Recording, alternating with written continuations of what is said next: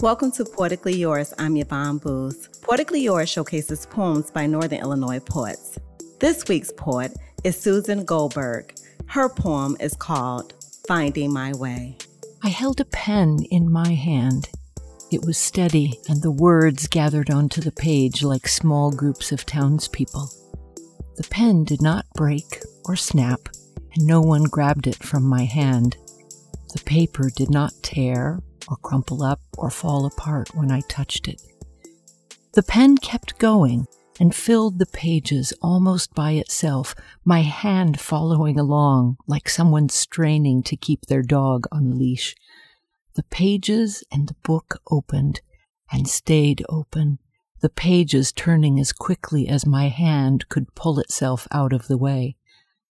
And then I closed my book and tapped the cap back onto my pen and tucked the book under my arm and I opened the door.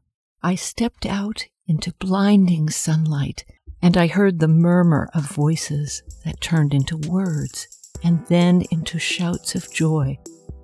And when I shaded my eyes with my hand, I looked out and saw a sea of smiling faces.